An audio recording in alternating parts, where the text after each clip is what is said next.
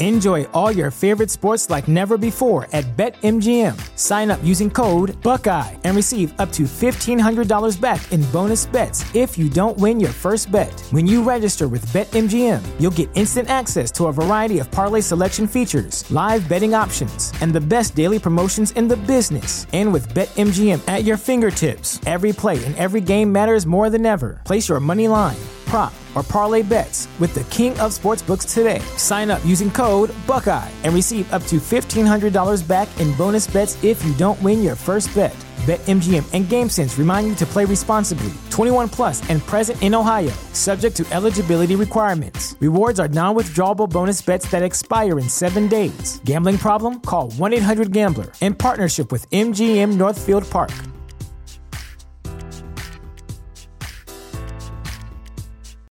This is the story of the one.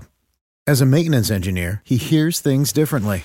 To the untrained ear, everything on his shop floor might sound fine, but he can hear gears grinding or a belt slipping. So he steps in to fix the problem at hand before it gets out of hand. And he knows Granger's got the right product he needs to get the job done, which is music to his ears. Call, click Granger dot com, or just stop by. Granger, for the ones who get it done.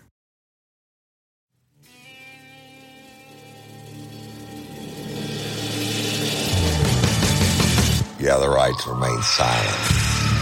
Anything you say can and will be used against you in a court of law. You have a right to an attorney prior to or during any question. If you can't afford one, the court will appoint one for you. Do you understand your rights? And the wolf is at your door. You're running over there. Sure. You already knows all about you. Cut you down on Murder Bayou. Now you better walk the line. Real life, real crime.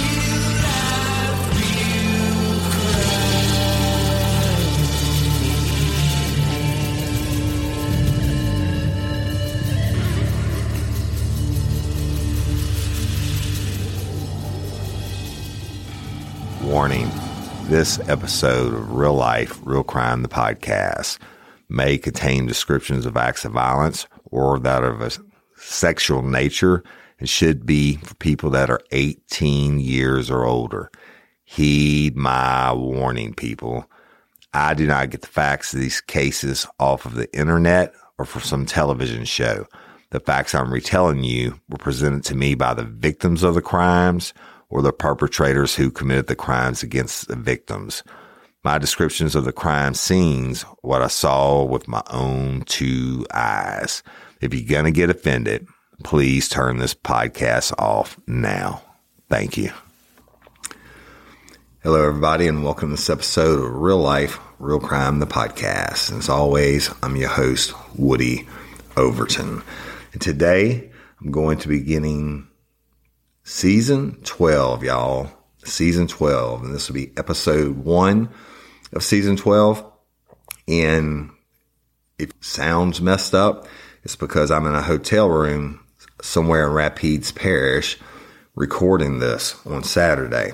I'm sure Jim Chapman and Envision Podcast Studios will do their best to clean it up, but it is what it is. Sometimes you just got to record where you got to record. Kind of brings me back to the beginning of Real Life, Real Crime when I was recording everywhere but the proper place, right? So I'm definitely not in a soundproof studio. You hear any echoing or anything like that, I apologize, but let's get with it.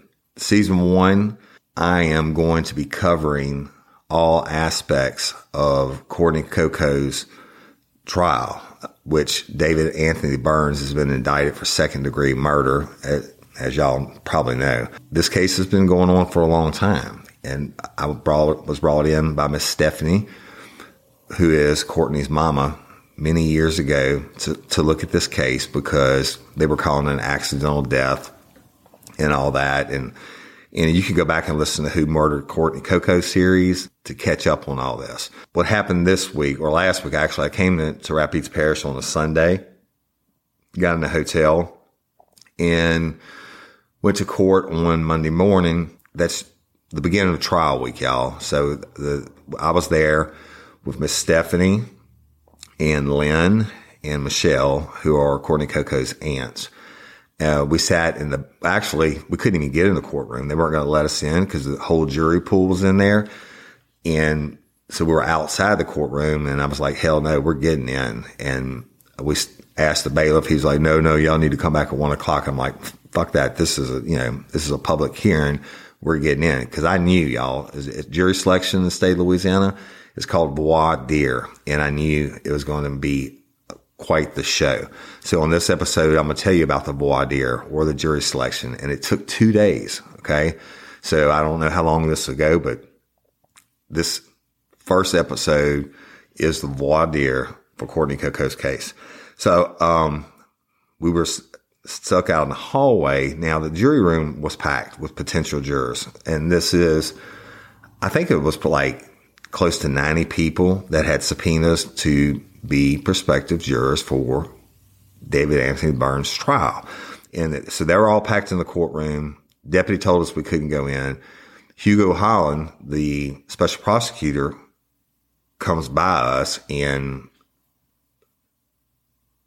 Michelle, Court, uh, Courtney's aunt, stopped Hugo and said, hey, we want to get in. He said, well, y'all can get in. And he said, well, you know, he says it's a public hearing, which I already knew. And the, uh, he said, well, let me go in and ask. And so we went in and asked someone, and the deputy came back and let us in. And we had to stand up against the back wall in the very back. If you're facing the judge's bench, we're in the very back, left-hand corner on the wall. Now, ev- this is a pretty large courtroom. Every bench was full with prospective jurors. We standing up at first. So let's start with that. All right. And they bring Burns in. He's got a clean haircut, y'all, and he was in a red and white plaid shirt and black pants, uh, but his shirt was untucked. And, and they only had, what struck me funny was they only had two deputies in the courtroom. I've never seen a murder trial where you only have two deputies in the courtroom. I guess they had a lot of faith in him. But y'all, when they bring Burns in, he's not handcuffed. He's not shackled, right? And why is that? Because they don't want to potentially influence jurors in a negative way by, you know, him coming in in handcuffs and shackles, and they're thinking, oh, well, he must be guilty. They don't even know that he's locked up at this point, technically. Uh, um, I'm sure people listen to the podcast and the news and knew he was locked up, but for appearance's sake, they want him to appear that he's not locked up. So they bring him in, and he comes in with his attorneys, uh, one who's Mister LaCour, and they sit down at the table. If you're facing the judge, they sit down at, at the table to the left, facing the judge, probably thirty feet from the podium. In between them and the judge are the clerk, the court clerk and the court reporter, and they're fa- actually facing back towards the crowd. And then behind that is where the judge sits. And the judge is Mary Doggett in this case, y'all. To the right of Burns' table. Now, those tables are a little bit at a diagonal, so it's, they're they're almost yeah, they're facing in towards the judge, okay?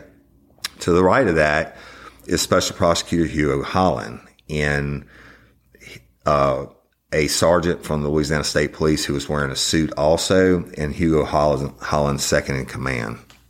The, you know, they're all dressed in suits and and and everything. Okay. So now let's get to it. The, all the people sitting in the courtroom, the, the, the clerk comes up and the judge has them swear them in. And they say, everybody raise your right hand. They raise their right hand and say, do you solemnly swear to tell the truth, the whole truth, nothing but the truth, so help you God? Everybody says yes. Then the judge says, what, she's not on the bench. She's like standing in front of the gallery is what I'll call it, right right in front of all these benches, and we're in the back.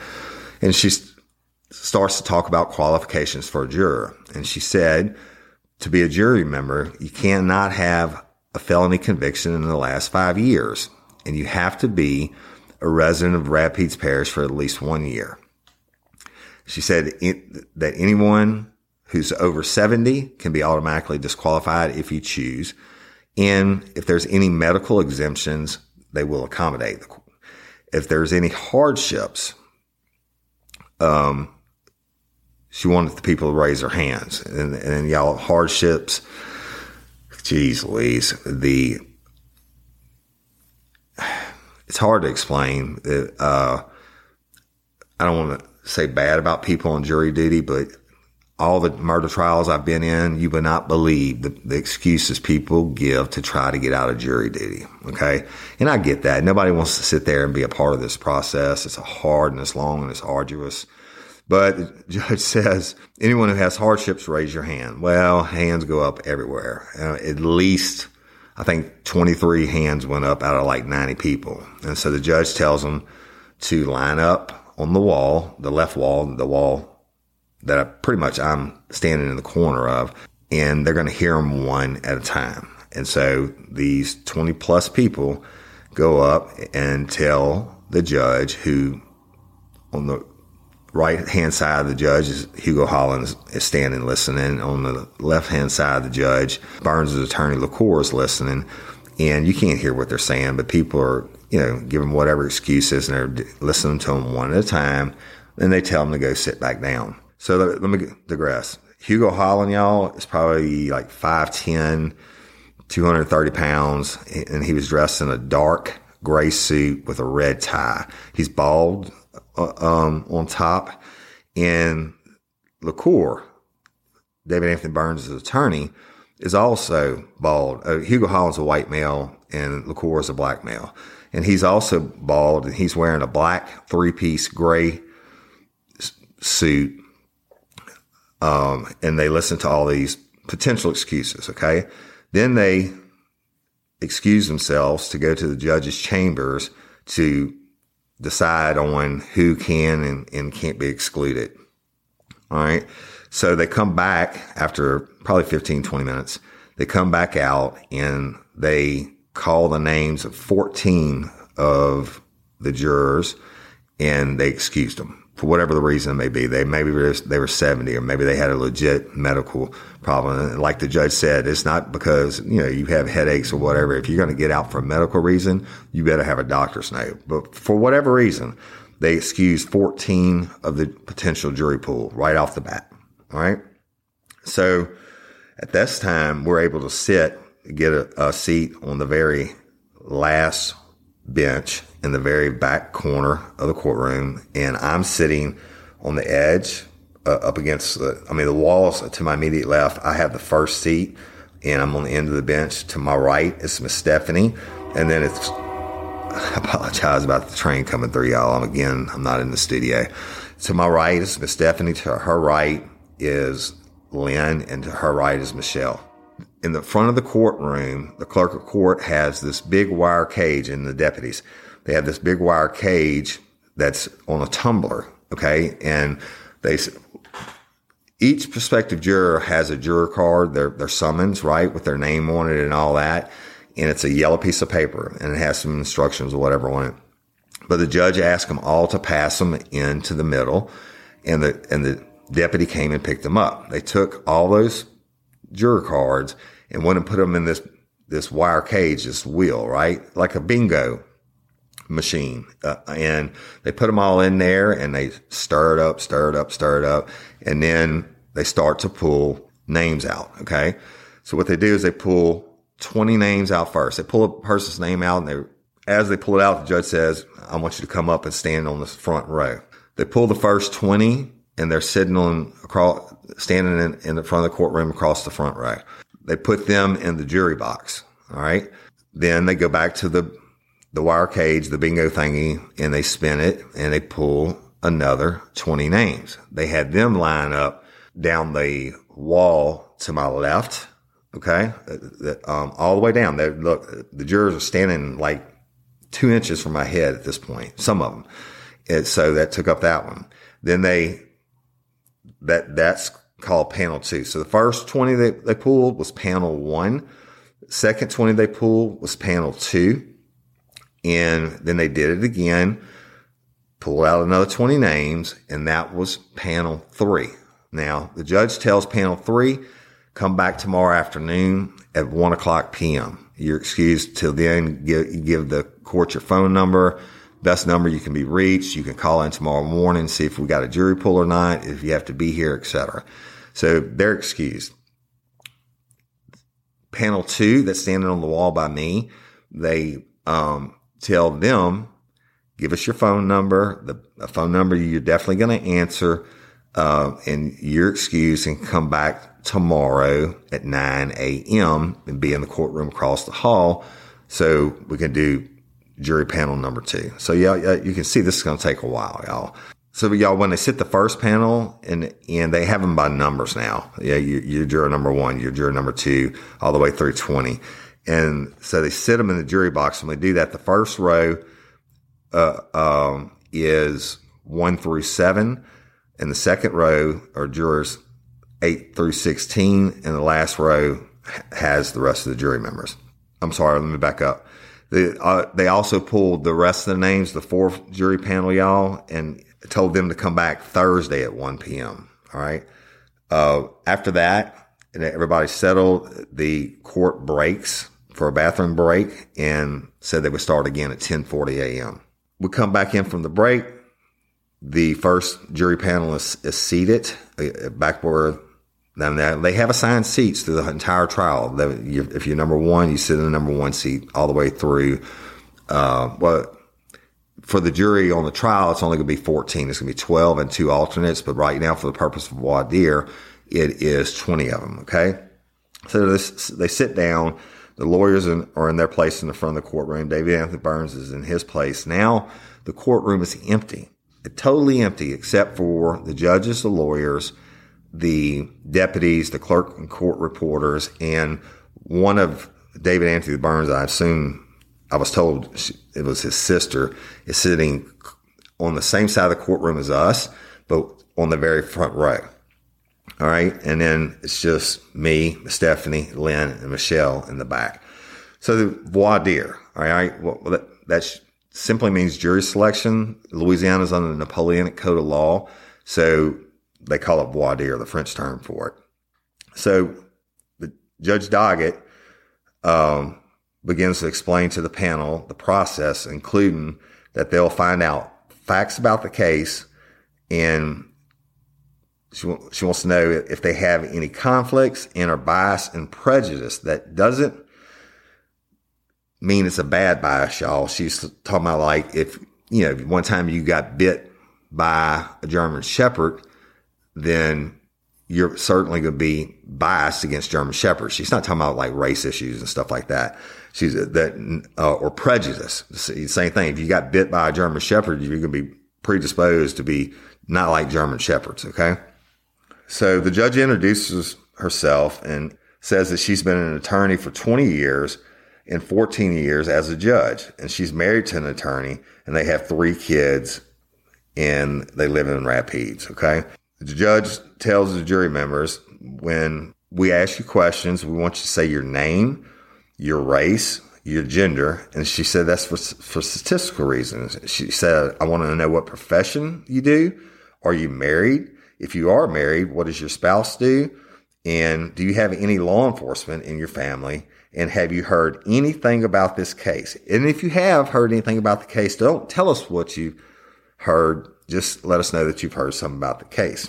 So they start questioning, okay? And y'all, I'm not going to give the jurors names because I wouldn't do that to anybody or prospective jurors, but I'm going to call them juror number one, et cetera. So juror number one stands up and says they were prior law enforcement for A P D and that they were married and have three kids. The wife, I think, is a youth pastor, and they have heard about this case from the podcast and social media. Oh, no, so let's skip to juror number three. Juror number three is a retired Marine, and he has heard about the case on the, from the local news. Juror number four gets up, and I'm not even going to tell you the race and everything else, y'all, because that doesn't matter. Juror number four gets up and says they've been married for forty years. Uh, they work as a receiving clerk, and the work, wife works at a hospital, and they've heard about this case from the local news. Juror number five, white female, is married to and has two kids, works for the city of Alexandria, and has listened to the podcast. German number six, white male. If I leave out some things on some of them, it's because I'm literally was handwriting all this as fast as I could. All right. And I missed some things, but I don't think I missed anything important. The juror number six is a white male, is a cashier, and has listened to the podcast and seen things about the case on Facebook. Juror number seven is a white male, is a retired dentist, has three kids, and has read about the case on social media and the local news. Juror number eight is a white female and married, and the husband's self-employed. They have three kids and has seen or heard about the case on the news and the podcast. You'll hear me turning pages, y'all, as we go.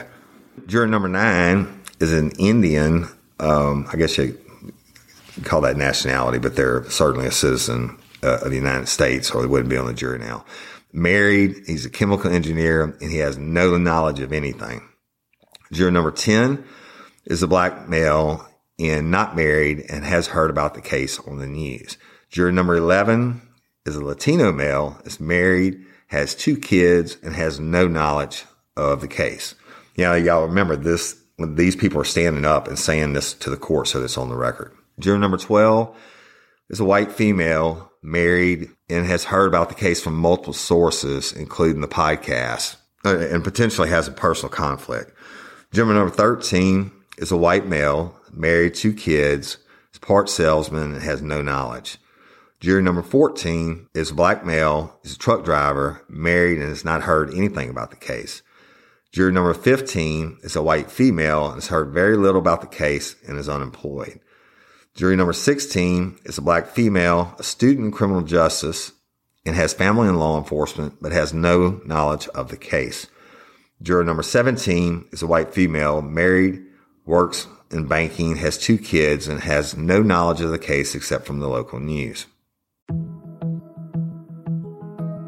Hi, everyone.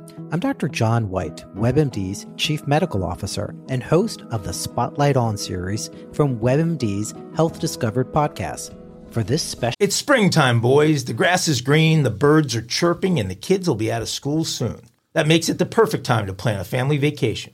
And we know from the stories we cover that this is not exactly the time to take the family to the Caribbean. You don't want to end up in the middle of some cartel drug shootout. So this year, it's time to take an international journey. And of course, a big international trip is just one reason to learn a new language with Rosetta Stone. You might have a different one. Maybe you want to connect with family or friends living overseas. Maybe you want to acquire a new skill for work or better understand a certain culture.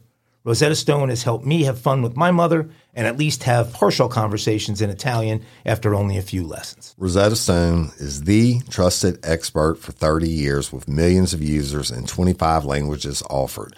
Spanish, French, Italian, German, Korean, Chinese, Japanese, Dutch, Arabic, Polish, and many more. Rosetta Stone immerses you in many ways. No English translation, so you really learn to speak, listen, and think in that language. Intuitive process, you pick up a language naturally. Designed for long-term retention. Speech recognition. The true accent feature is like having a personal trainer for your accent. Rosetta Stone is convenient and an amazing value. That's right, Woody. A lifetime membership has all twenty-five languages for any and all trips and language needs. That's lifetime access to all twenty-five language courses Rosetta Stone offers for fifty percent off. Don't put off learning that language. There's no better time than right now to get started. For a very limited time, Real Life Real Crime and Daily Show listeners can get Rosetta Stone's lifetime membership for fifty percent off. Visit rosettastone.com slash today. That's fifty percent off unlimited access to twenty-five language courses for the rest of your life. Redeem your fifty percent off at rosettastone.com slash today. Day. Sayonara. Shout out to Astepro for sponsoring this episode and providing us with free samples. My allergies are throwing my whole morning off. Do I sound different to you? I love that. You sound like, it's that time of year though, bro. I sound different to me. I feel like I'm in a submarine. Yeah, well, have you tried Astepro? It's faster, bro. Oh. All right. Astepro is the first of its kind nasal allergy spray. It is the fastest twenty-four hour over-the-counter allergy spray. It starts working in thirty minutes, while other allergy sprays take hours. Astepro is the first and only twenty-four hour steroid-free allergy spray.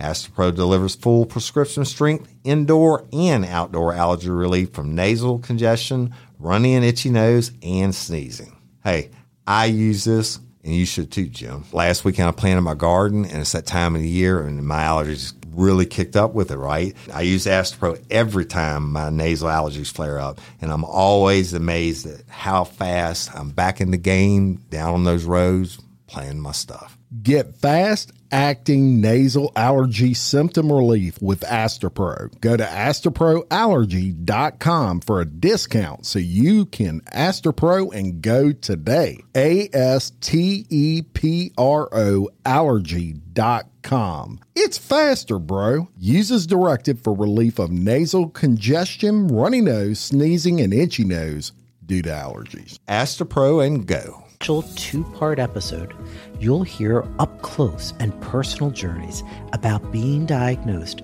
with a rare type of cancer, multiple myeloma. He looked at me. I have been his patient for more than twenty years, and he said, "This is really strange. You're an African American, age fifty-seven. I've never seen this before." This back pain that you're continually having with no signs of osteoporosis. No signs, exactly. And I didn't have any signs of osteoporosis in my family history. Listen to Health Discovered on the iHeartRadio app or wherever you get your podcasts. Mary redeemed a fifty thousand dollars cash prize playing Chumba Casino this year. I was only playing for fun, so winning this was a dream come true. Chumba Casino is America's number one social casino experience. It's serious fun. With over eighty casino-style games to choose from, you too could win life-changing amounts of cash. Be like Mary. Log on to chumba casino dot com and give them a whirl. That's chumba casino dot com. No purchase necessary. Void or prohibited by law. eighteen plus. Terms and conditions apply. See website for details. The voice in the preceding commercial was not the actual voice of a winner. Juror number eighteen is a white male, is a married C F O, has knowledge from the local newspaper of the case. Juror number nineteen is a white female and has knowledge from the podcast in K L B. Juror number twenty is a white female, married, three kids, has law enforcement and family, has knowledge from the news and research in the case. All right. So the next thing the judge does, the judge says, "Y'all are being recorded by microphone. There's microphones throughout the, co- the courtroom, but if, if you would speak up and speak clearly, and if you don't understand something, raise your hand, and, and we'll answer the question for you." She says the defendant is David Burns, and he's been indicted for second-degree murder, and she points him out. He said that and he's sitting there with his counsel, Mister LaCour. LaCour stands up and introduces himself and Burns and his co-counsel, Stevens. Then they get to um, where they want to ask the, the people that have heard about, you know, on the podcast or the news or whatever, and, and these are the questions they ask them, okay? They they asked the one, you know, they took notes when the, pe- the people were saying where they heard it from, I hadn't heard it from, so they start calling on them. So I'm not going to say the jurors' numbers or whatever, but they start calling and asking questions like this. One juror says he knows Burns from a convenience store, and the judge asked, "So you know him in a professional way?" He said, "Well, I had to call the sheriff's department on him at the store." And it immediately, of course, like, "Your Honor, may we approach?" Okay, naturally, the defense doesn't want any potential jurors to hear um, another juror say, "Oh my God, uh, yeah, I knew him from the convenience store I worked at, and he he was in there committing a crime, and I had to call the sheriff's office on him." So they go up and they meet about that, and the, the judge, I thought it was kind of funny. Uh, um, the, then they go back to to their seats, and the judge says, "Look, I appreciate your knowledge, but rule it out. The jury is here to only hear the evidence that comes in the court and is admitted into evidence. So if you know something about someone in the room and you say, 'I know something,' if it's not admitted in evidence, y'all, don't say it. And one lady says she knows the victim's family. All right. Hugo Holland stands up and introduces himself and his staff, including the sergeant with the Louisiana State Police. And the judge says, Mister Holland, read your potential witness list. Now, the reason they do this, y'all, is anybody that's on panel number one, if they know one of the witnesses, the, the court wants to know about it ahead of time. It's a process. Why there? So Hugo read his long list, and it included like Tiffany Cedars. And one of the jurors says, hey, you know what? I know Tiffany Cedars. And the judge says, part of your job is to assess the credibility, and would you treat Tiffany Cedars' testimony, uh, or would you give it more credence than anyone else? And and he, he said, yeah, I would. And so he sits down. And then the next one stands up, and they say they know Stephanie, Courtney's mama. And they asked him whether that could, you know, can you still be impartial? And they said yes. LaCour used the exact same witness list. He gets a chance to read what witnesses he's going to have. He says, I don't, I don't have anybody else except for one, Doctor Stephen Norman, who is not on Hugo Holland's list. Now, y'all, this is important. It's going to come in a huge part of this case later on, so pay attention to that. So LaCour doesn't have any witnesses other than all, it's a long witness list that Hugo did. All the, all the law enforcement officers and family members and uh, God knows who else. And besides Tiffany Cedars, I don't know why I had just hers written down, but it was a long, long list. Okay. And LaCour was like, nope, I'm not calling anybody else unless I call Doctor Stephen Norman. All right. Y'all, at this time, my, I, I'm bent over my notepad, and remember, these are like church pews, so my head is down, and I'm bent over, and I'm writing my ass off, right? Miss Stephanie's sitting to my right, and I'm just listening what they're saying. I'm scribbling, scribbling, scribbling. And if you could see my handwriting, you know, they say shitty handwriting is a, a sign of high intelligence, then I must be a genius, okay? Because I print, and it's really, really messy, and most of the time I can't even read it. So I, but I got my head down, I'm scribbling, I'm writing my ass off, and then I hear, you better turn around, turn around, bitch, I'll beat your ass. Something to that effect. I, I was, it was Stephanie. And, and I look up, and Burns' sister, whoever she was, the only person that was in court for him is, is turned around, looking in my direction. She immediately turns around, and I reach over, and at the same time as I'm looking up with my pen hand, I actually stab Stephanie in the leg. I'm like, Stephanie, you can't do that. You can't do that. You're going to get, get us kicked out of court. And she said, Woody, she kept turning around pointing at you. You didn't see it. And and she said, I'm, I, she can't be turning around pointing at you the whole time. I'm like, oh, shit, you're mama bearing for me. I, I said, all right, it's okay. I mean, I said, don't do that, right? And so um, Hugo's assistant, what the A D A came came up, and we, we told him what happened. And he went and told the deputy. The deputy takes this lady out in the hallway and evidently told her, you don't turn around and point at Woody Overton, right? You know, you're causing a scene in court. So anyway, thank you, Miss Stephanie, for mama bearing for me. Y'all, she may not have said beat your ass or whatever, but I'm pretty sure she said something close to that. But she was pissed, okay? The judge said the prosecutor must prove guilt beyond reasonable doubt, not beyond all doubt, but just reasonable doubt. Reasonable doubt is is presence when you hear evidence, and at the end of the court case, you're like, mm, the, it's, it's not reasonable to think that this guy's not guilty, right? She says the defendant has the right to not testify, and you can't hold that against him. As jurors, you determine the facts and who, what, when, and where. And at the end of the trial, I'll give you instructions on how to apply the law, even if you disagree with the instructions.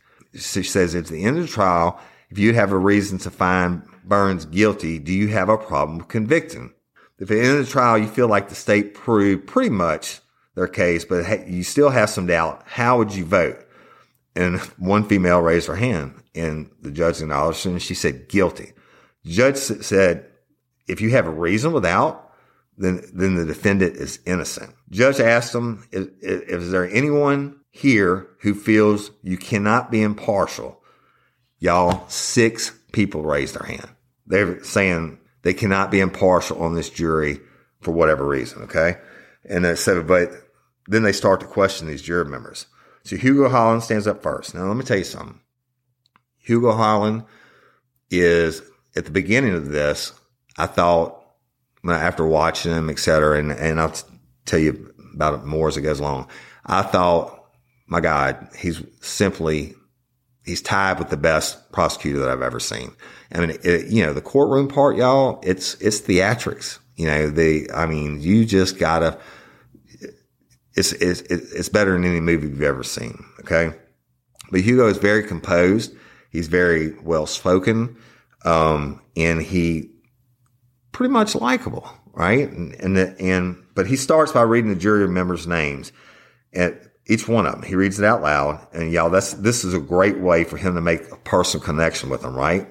Hey, he just said my name. Right. Then he goes over each name. Hugo says to make sure they verbally respond for the microphone. So when he calls out the person's name, if they just shook their head yes, he's like, no, you know, you got to say it out loud, yes, for the record, right? So then Hugo starts to talk about himself. He says, hey, look, I've been doing this job since Reagan was president. He said, I've got two kids, but you wouldn't believe that my kids are only three and five. And Hugo's fifty-seven, y'all, fifty-seven years old. And then he shows a video on the screen of a happy face. And then he showed a video or a picture of an upset face. Then he shows the one hundred first Airborne landing at D-Day. And then he showed the Arlington National Cemetery. And he asked the jury, said, hey, y'all, why do you think I showed you these pics? And one of them, you know, answered, or they answered for different reasons. He said, but Hugo says, because these people in Arlington Cemetery and one hundred first Airborne, et cetera, all the soldiers that have gone before us, they fought for our rights. And we don't put people in prison unless they belong there. And he says, if Burns is convicted, he has to be sentenced to life. But he turns around and he points to Miss Stephanie and Lynn and Michelle and me. And he said, how important do you think this case is to this family after eighteen years? I was like, it gave me goosebumps, y'all. I mean, he, so now he's working, and, and again, I'm paraphrasing stuff. I'm leaving some stuff out because I couldn't write so fast. But he's making this personal connection with the jurors, and he's letting them know how serious this shit is. All right, so he says, what you do know or think you know, will that get in the way of you making a decision? And he said, I want to know, did you get your information from K L B or the podcast? And he asked me, have you ever played the gossip game where people sit in a circle in a room and one person says, whispers a sentence in the next person's ear, and that person is supposed to turn to the person next to them and whisper the same sentence. And by the time it gets all the way back, right back around the circle, the sentence is all screwed up. The truth, there may be a nugget or two of truth in there, but they get it wrong, right? The gossip game. And he says, what starts out as the truth and ends up false by the time it comes out in the end. And he, then he shows them some more slides of C N N, different things uh, uh, on news stories that they've done where they've gotten it wrong. Like one of them was a slide uh showing the uh, southern part of America and what should have been the Gulf of Mexico. They had the Gulf of Mexico listed as the Pacific. So basically he's, he's telling the jury, look, the media gets it wrong. Okay. They don't always get it right. And he, he points to these slides and stuff and says, regardless of what you heard, can you put that aside and make a fair decision? Don't mess up what you think you know with what you hear in court. Can you put aside what you already think you know and base your decision only on what you hear during this trial? So then Hugo asks him, says, look, those of you who know people on my witness list, if you know them and you don't convict, will you catch holy hell? Or would you knowing them affect your decision so much that you would be convinced that relationship, or could you put it aside and, and not suffer any ill will uh, between the family if there's no conviction? One of the jurors, y'all, that um, said he had a personal relationship with David Burns. So they go to him and they asked him if his personal relationship with Burns was good or bad. He said bad.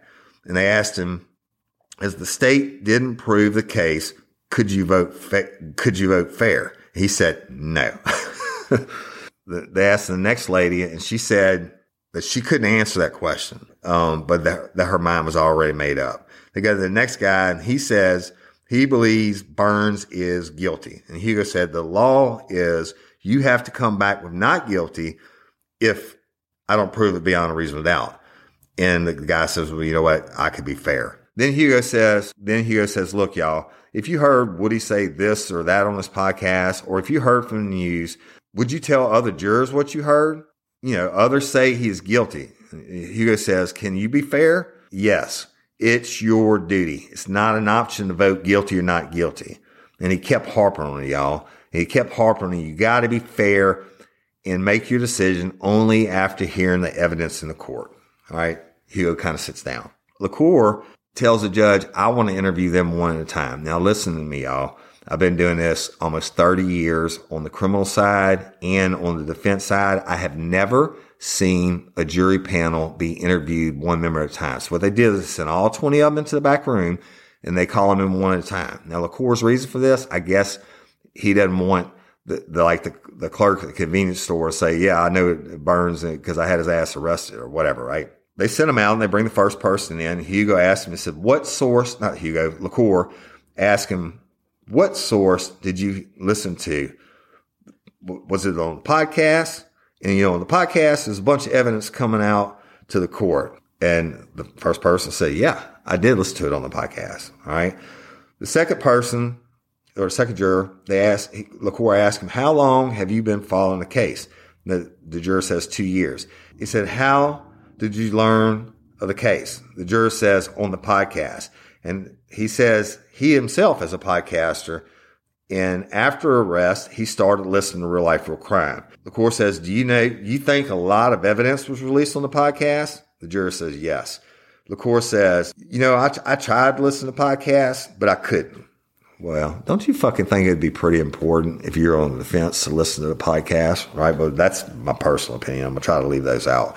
But he's putting on a show for this juror. So, so LaCour asked him, you know, can you find this defendant? If I could, if I prove Burns guilty, even though you listen to podcasts, can you find the defendant not guilty? And the guy's like, no, he's guilty. So they send him out, and they asked him that, you know, they bring him in one time, y'all. It just goes on and on. So they asked, LaCour tells the next juror member they bring in, he said, look, Holland, Hugo Holland did it backwards. And he asked the guy, I said, can you be fair based on the evidence? And LaCour kept hammering him, saying, the guy said, no, I can't be fair, right? Because he's listened to the podcast. And LaCour says, so you still think he's guilty up to this point? And I asked about the local news, and the guy, guy said he heard it on the podcast and social media, and pretty much says he thinks he's just guilty. So, y'all, they're bringing back in the ones, to turn the page, they're bringing back in the ones that said they have some knowledge. All right. Anyway, the next one, LaCour uh, asked, and that, that person says they've heard uh, about this case since the arrest on the news. And the judge asked them, could they be fair even after hearing on the news? And they said yes. So, y'all, the next one they bring in is a lady. And, and LaCour said, hey, how did you hear about this case like it did on the rest of them? She said, I listened to the podcast. And, and he said, well, even if you listen to podcasts and what, what you hear in court, could that, could you separate the two? She said, no. She said, the podcast got this one. It was a cold case. And, well, he said, how much credit do you give Woody Overton in the podcast? And this lady said, one hundred percent. She said, he is guilty. Boom. They ship her out of the room, right? So the fifth juror said, he says, how did you hear about it? And can you be fair? And he said, he can't be fair because he doesn't like Anthony, period. And nothing is ever going to change his mind. The sixth, he, LaCour said, how many episodes of podcasts have you listened to? That juror says, none. I've only heard about it on the news. The seventh person they bring in, LaCour says, have you heard it on the podcast? And they said, nope, just yesterday, even on the news after I got the jury summons. The eighth one brought in, he said his only knowledge on the case is he heard about it on the news a couple months ago. The ninth, LaCour said, do you follow the podcast? Have you listened to any of the episodes? And the person says, I don't recall. Uh, I know my mom and family members listen. And LaCour says, you know, do you, so you have preconceived notions, et cetera. And the person said, no, I don't, but I definitely have knowledge of it from the podcast. So send them out. Number ten, they, LaCour asked him about the knowledge, and he said, well, you know what? The name sounds familiar. I probably heard about it on the news from my wife. The eleventh person brought in, he said, you know, what source did you get hear hear about it from? They said K A L B News locally, and no, I don't have an opinion on this case. The next one uh, says they heard about the case from K L B, and they have a vague memory many years ago, but they could be unbiased. The next one, I think number thirteen, said they read stories in the local town talk newspaper, and LaCour said, well, what about the podcast, Real Life Real Crime? And the, and the juror said, no, I haven't heard it. The fourteenth one said, LaCour said, have you heard about it? They said, I, I've listened to the podcast. I've heard about it on the news. I've read about it on social media. He says, well, do you think if there's enough evidence finding out not guilty, you could vote not guilty? And she said, no, my mind is made up. They bring in number fifteen. And they asked him, where'd you hear about it? He said, on K L B uh, just yesterday. And they Googled it afterwards because they knew they were coming for jury duty. So that's it, y'all. Then Hugo gets back up. Hi, everyone. I'm Doctor John White, WebMD's Chief Medical Officer and host of the Spotlight On series from WebMD's Health Discovered podcast. For this special two-part episode, you'll hear up-close and personal journeys about being diagnosed with a rare type of cancer, multiple myeloma. I started in myeloma nearly twenty-five years ago, and at that time, the average expectation of life in someone with myeloma was maybe one to two years. But even just in this last ten to twelve years, we have doubled, if not tripled, the average survival of patients. I saw a new patient this week, and we had this conversation that based on what we've done over the last decade, my expectation is that patient's going to live more than ten years. Listen to Health Discovered on the iHeartRadio app or wherever you get your podcasts. Looking for a new and healthier way to unwind?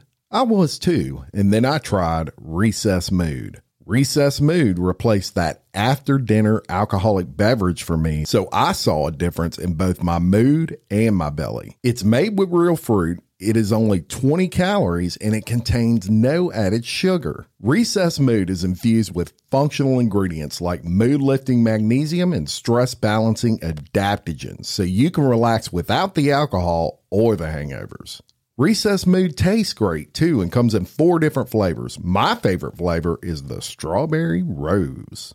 So whether you need a moment away from the errands, work, and kids, or you just need a moment of chill during dinnertime chaos, Recess Mood is where it's at whenever you need to relax and unwind. You deserve a healthier way to unwind. Head to takearecess.com slash RLRC and get fifteen percent off Recess Mood, your go-to alcohol replacement.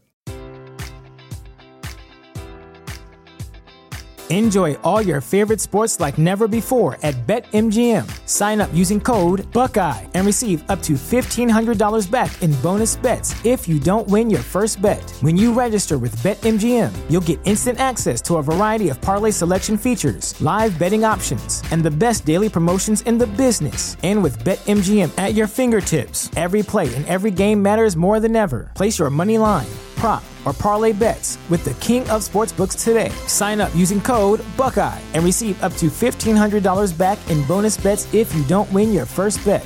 BetMGM and GameSense remind you to play responsibly, twenty-one plus and present in Ohio, subject to eligibility requirements. Rewards are non-withdrawable bonus bets that expire in seven days. Gambling problem? Call one eight hundred gambler in partnership with M G M Northfield Park.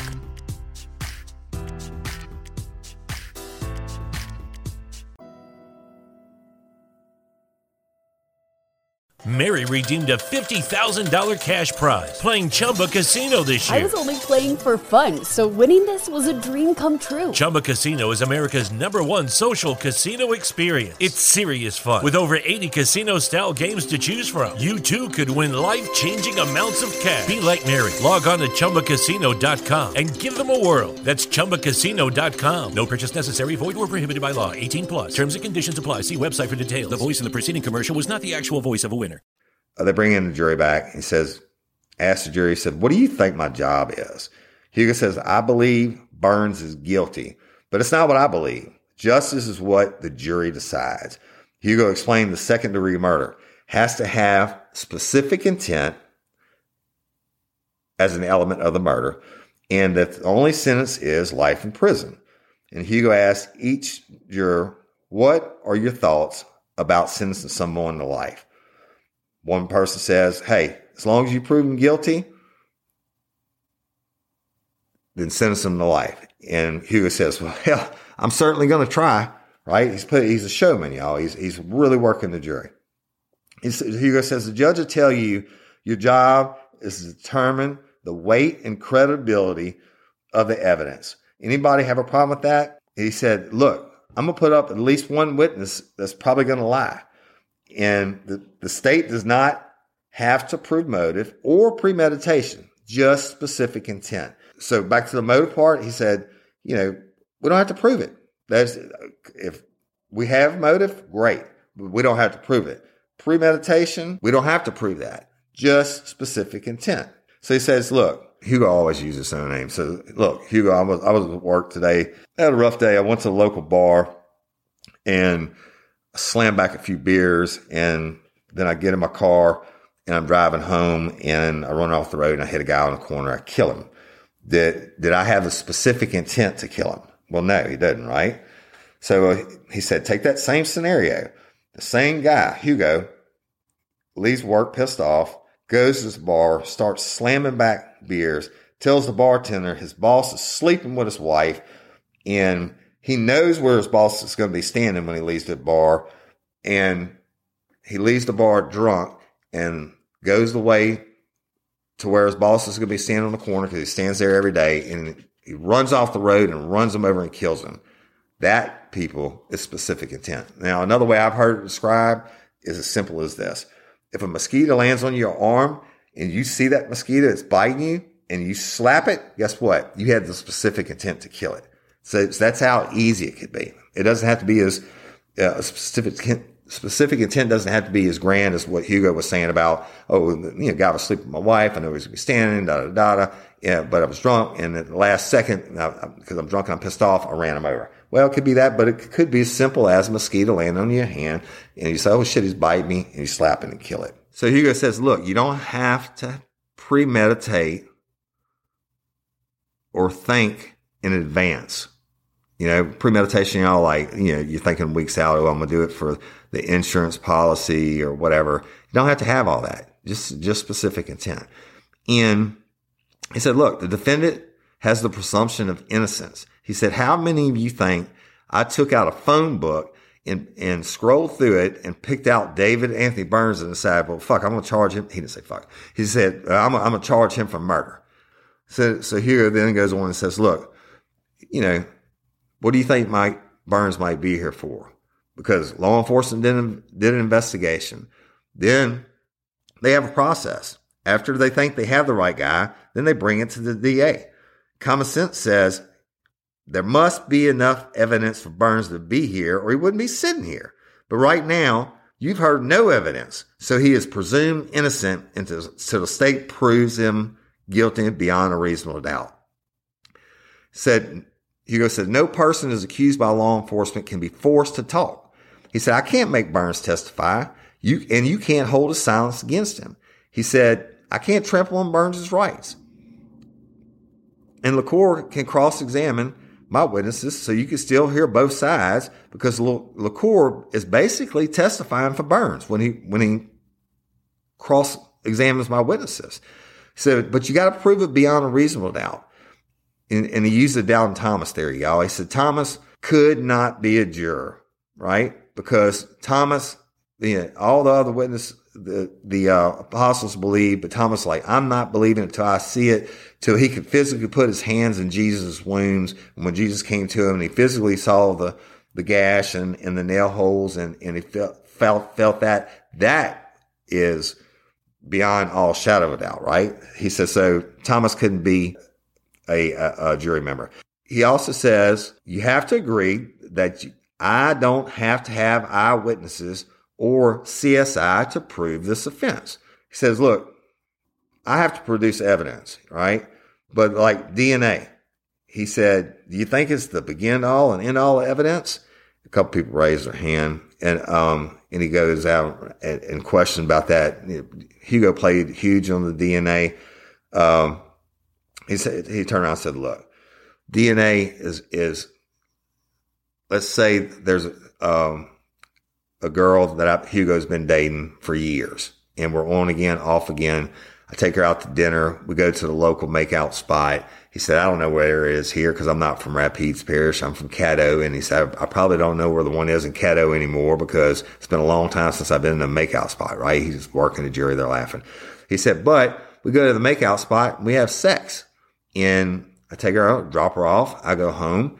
Hours later, the detectives were banging on my door and they say, hey, Susie said you raped her. But, but so when Susie goes in to make the complaint, they take her to the hospital and they do a, a sexual assault kit on her, right? And where they collect semen from her vagina, which is Hugo's, and they test it and it comes back to her. Well, is D N A the all important evidence in that case? No, because Hugo's defense is going to be he's been having sex with her, right? He said, well, what if the cops go to the local makeout spot and she says we were parked right here by this tree? And they look on the ground, right? They're going to collect evidence they can. And there's three used condoms. Is the D N A in those condoms important? No. Why? Because they could be from anybody, right? Everybody goes there to screw, and that's their their condom juice. So D N A is not always as important. Now, then he flipped it. He said, now, let me give you another story. He says, if we have an eight-year-old little girl that's walking down the street, and a guy comes by in a clown suit and a Scooby-Doo van. He jumps out, scoops her up. Everybody knows she's missing. We find her eight hours later dead on the side, in the ditch on the side of the interstate. Take her in and do a sexual assault kit on her, and they find sperm in her vagina, and it comes back to the clown guy. Is D N A all important evidence? And like, everybody's like, yeah. Hugo said, welcome to my world. Okay. He said, but D N A is not everything it's made out to be in the movies, et cetera. And again, y'all, I'm paraphrasing. Hugo then gives another example. He says, look, if I'm standing in court and I walk up to, he's his assistant. Uh, oh, I can't remember his name, the guy. I walk up to him and I pick up a chair for whatever reason. I beat him to death in the chair in front of all y'all. I beat him to death in Before the deputies can, can respond, I'll run out the courtroom, right? He said, what kind of evidence do you think is going to be there? Well, certainly I've got all y'all as, as eyewitnesses, right? And everybody's like, yeah. He said, um, so you got the eyewitness testimony, and what else might you have? Blood on the chair, right? And that's good evidence, right? Uh, the chair may have left some marks on, on the victim that, that could be matched up or whatever, but it's still, you got all the eyewitnesses, and, and that's a great case. And so when he said, now let me take it to the next level. I, same guy, I pick up the chair, I beat him to death in front of y'all, but this time I run out with the chair. And I'm going across the Red River, and I throw the chair in the river, and I throw my clothes in the river. What am I doing? I'm getting rid of the blood evidence. I'm getting rid of the murder weapon. I'm getting rid of everything, right? Is so you got nothing left in the courtroom but a dead body and all you as eyewitnesses. He said, do you think your testimony as eyewitnesses is enough to convict all y'all? And they were like, yeah. And he said, okay. He said, there's twenty of y'all, probably thirty people in the courtroom, but there's twenty of y'all. He said, let's say nobody else in the courtroom saw it but y'all. You, you, the eyewitness, your eyewitness viewing of this is enough to convict. They all said yes. He said, well, let's take it down. He said, well, there's just five of y'all. All right. And five of y'all could testify that I saw Hugo Holland beat Mister So-and-so to death in this courtroom with a chair, even though all the other evidence is gone. It's just your eyewitness testimony. You think it's enough to convict? They all said yes. He said, let me take it back further. What if there's just one witness? One, and he points to one of the jurors, Mister So-and-so. He said, Mister So-and-so, what if it was just you? You are the only one in here. You're the only one that saw me beat him to death. I run out with all the evidence. They find no evidence on me, et cetera. You're the eyewitness.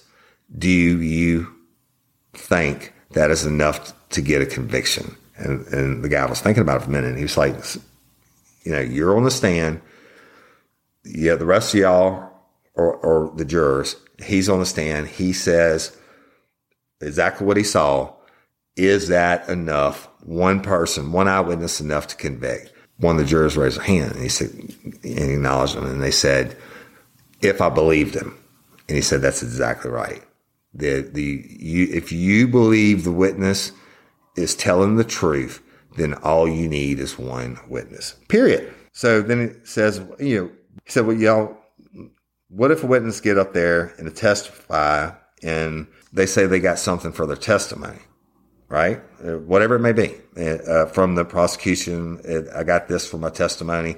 And y'all, he showed the, the picture of the movie Goodfellas, and where Henry Hill was in the, in the circle, all of his guys laughing, all the mobsters, right? He said, they're all bad guys, right? And they're like, yeah. He said, well, what happens to Henry Hill? And he flipped the, the thing, and Henry Hill is the one witness on the stand. He said, now look, he was a gangster. He killed people. He robbed with his, his other cohorts, but he took the stand and testified against them. And do you believe what he was telling was the truth? He said, if you do, then you have to find that witness credible, okay? And you use that in your determination of guilt. He said, even just because somebody gets promised something, it doesn't mean that they're not telling the truth. It happens. Okay. So he said, ask about what are some other things. This little lady comes home uh, and she finds her home's been burglarized, and the cops talk to witnesses, the neighbors. And one neighbor says, yeah, it was Hugo Holland. I've known him my entire life. He was wearing an orange shirt and I saw him running out with the Xbox. Right. They talk to the next neighbor, and the next neighbor says, yes, that sorry son of a bitch Hugo Holland. I saw him running out the door with the Xbox, but he had on a red shirt. Okay, so the only difference in the statements is orange and red shirt. He said, does that matter? No. The the the, the color of the shirt doesn't change anything. Then he turned to a couple of jurors, and he turned to one lady, and he said, look, um, how old do you think I am? And they were like, oh, you know, he put them on the spot. And I think the person said like fifty-three. He turns a, a person on the other end of the jury pool, another female, and says, how old do you think I am? She's like, mm, fifty. And he turned back to the first person. He said, how much do you, no, how tall do you think I am? And she was like, six foot. And turned back to the other one, asked the same question, said, how tall do you think I am? She was like, six one. And turned back to the first lady and said, how much do you think I weigh? And now y'all, he's putting on a masterful show, right? And she was like, oh, I don't want to answer that. Everybody's laughing, right? And he said, no, seriously, how much do you think I weigh? And she was like, mm, two seventy-five. And everybody busts out laughing. And he goes back to the other girls. He said, how much do you think I weigh? And she's like, oh, I don't know. And she didn't want to answer. He said, just answer it. And it doesn't, it's, it's important. And that lady says, well, I think you weigh two fifty. He said, okay. And he puts on the screen. He said, I'm Hugo Holland. I'm five foot ten. I weigh two thirty five, and I'm fifty seven years old. That uh, he said. Now, if I see y'all, you never see me again after today till like four weeks later, and you see him in a restaurant or something. The even though you, you disagree on my, or you got my height and age and all that wrong, if you see me out in public again weeks later, would you still be able to say, hey, that's Hugo Holland. That's the guy that we were in jury selection for. And they were both like, yeah. And he's like, there you go. He said, just because people may have a different description of the person or some type of evidence, it doesn't mean they're wrong. It's, it's they have their own uh, influences. It could be eyesight. It could be whatever, uh, whatever it may be. The main fact is, as long as you can still say, hey, that's him. That's the person that did it. Or that's the person that I saw. Simple genius, y'all. That, uh, the uh, I'm going to have to stop here because this is going to be so long, and I'm going to continue to listen. You got to keep listening because it's, it's the best shit ever when I get to tell you this. There's a whole lot more questions and everything that comes up, even for just jury panel one. Jury panel two, I'll just touch on them, and, and I'll tell you about the jury getting seated on the next episode. So thank y'all for listening. Um, it's a new day for Real Life Real Crime, a new old day. We're going back. We have our own stuff now. We we are produced locally, not produced. We're we're we're in partnership locally with Mike Agravino and uh, Workhouse Productions. So all the episodes that you missed In, in the past, that's not going to happen anymore. We have a set amount. I couldn't run an episode in the past if I didn't have a commercial. Now we have the commercials guaranteed, uh, or you're getting an episode guaranteed. It, there will be ten episodes in a season. You get at least four seasons a year. That's forty weeks of Real Life Real Crime without any Patreon or convicts or anything like that. So stick with us. We got a lot of other big announcements coming up. I'm not going to say them until the ink's dry on the paper. But I appreciate and love each and every one of y'all. I can tell you, Patreon and convicts, I could not be sitting in a hotel room for ten days away from my family covering Courtney Coco's case if y'all did not subscribe. And it's very important to me. I want, I'm going to give you your shout outs because you helped me do this. Okay. Courtney Coco's case, that David Anthony Burns would not be under arrest if I did not have this, this, the financial support from Patreon and convicts. And y'all, if you want to be a Patreon and convict member, you can go to your social media or go to Patreon and look up Real Life Real Crime, or in the Real Life Real Crime app. That's what our subscribers are called, convicts. The go there and click on the link and sign up. They have different tiers and you get different benefits and all that stuff. And this week y'all will be getting the bonus episode war. And that's what happened to me this week. And over the years on the Courtney Coco's case, I've never told you the shitty, harmful, dangerous things that have been done to me because I represented Courtney Coco. And guess what? I'm not running off bitches. That, that, that's not for you lifers. That's for the motherfuckers that are listening that did what they did over the years and did what they did this week. You can go fuck yourselves. All right. Uh, uh, I'll be there in court every day. You know where I'm at. You want to do what you, whatever, you know where I'm at.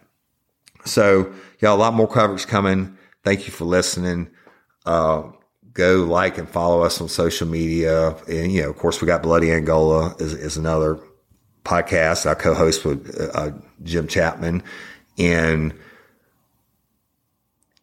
LOPA, Louisiana Organ Procurement Agency. If you're a lifer from San Paulo, wherever the hell that's at, and you want to be an organ donor, you don't have to be from Louisiana. Go to L O P A dot org, fill out the, the, the little form. It takes like two minutes and become a hero, right? If you die, and the chances of your organs ever being harvested or whatever they call it are very, very slim. But it's very important that LOPA saves lives every day, but they can't do it if y'all don't sign up as organ donors. Okay. Hey, me personally, if I, if, if I'm brain dead in the hospital, or whatever, I don't give a fuck what they do with my organs. Take them. If somebody else gets to live off of it, great. If they get to study my organs and find out a cure for cancer, is even better. Right? So L O P A dot org, be a hero, save lives. And I'm Woody Overton, you host of Real Life Real Crime, the podcast. Until next time or ever, don't let me catch you down on Murder Bayou. Peace. You have the right to remain silent. Anything you say can and will be used against you in a court of law. You have a right to an attorney prior to or during any question. If you can't afford one, the court will appoint one for you. Do you understand your rights? When the wolf is at your door, your running's over, that's for sure. He already knows all about you. Cut you down.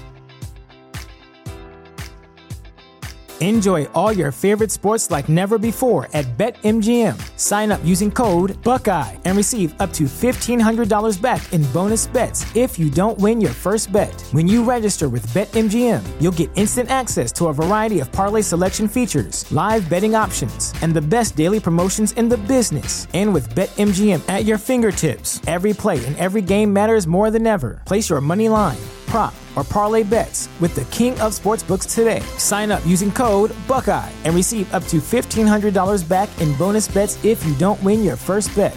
BetMGM and GameSense remind you to play responsibly, twenty-one plus and present in Ohio, subject to eligibility requirements. Rewards are non-withdrawable bonus bets that expire in seven days. Gambling problem? Call one eight hundred gambler in partnership with M G M Northfield Park.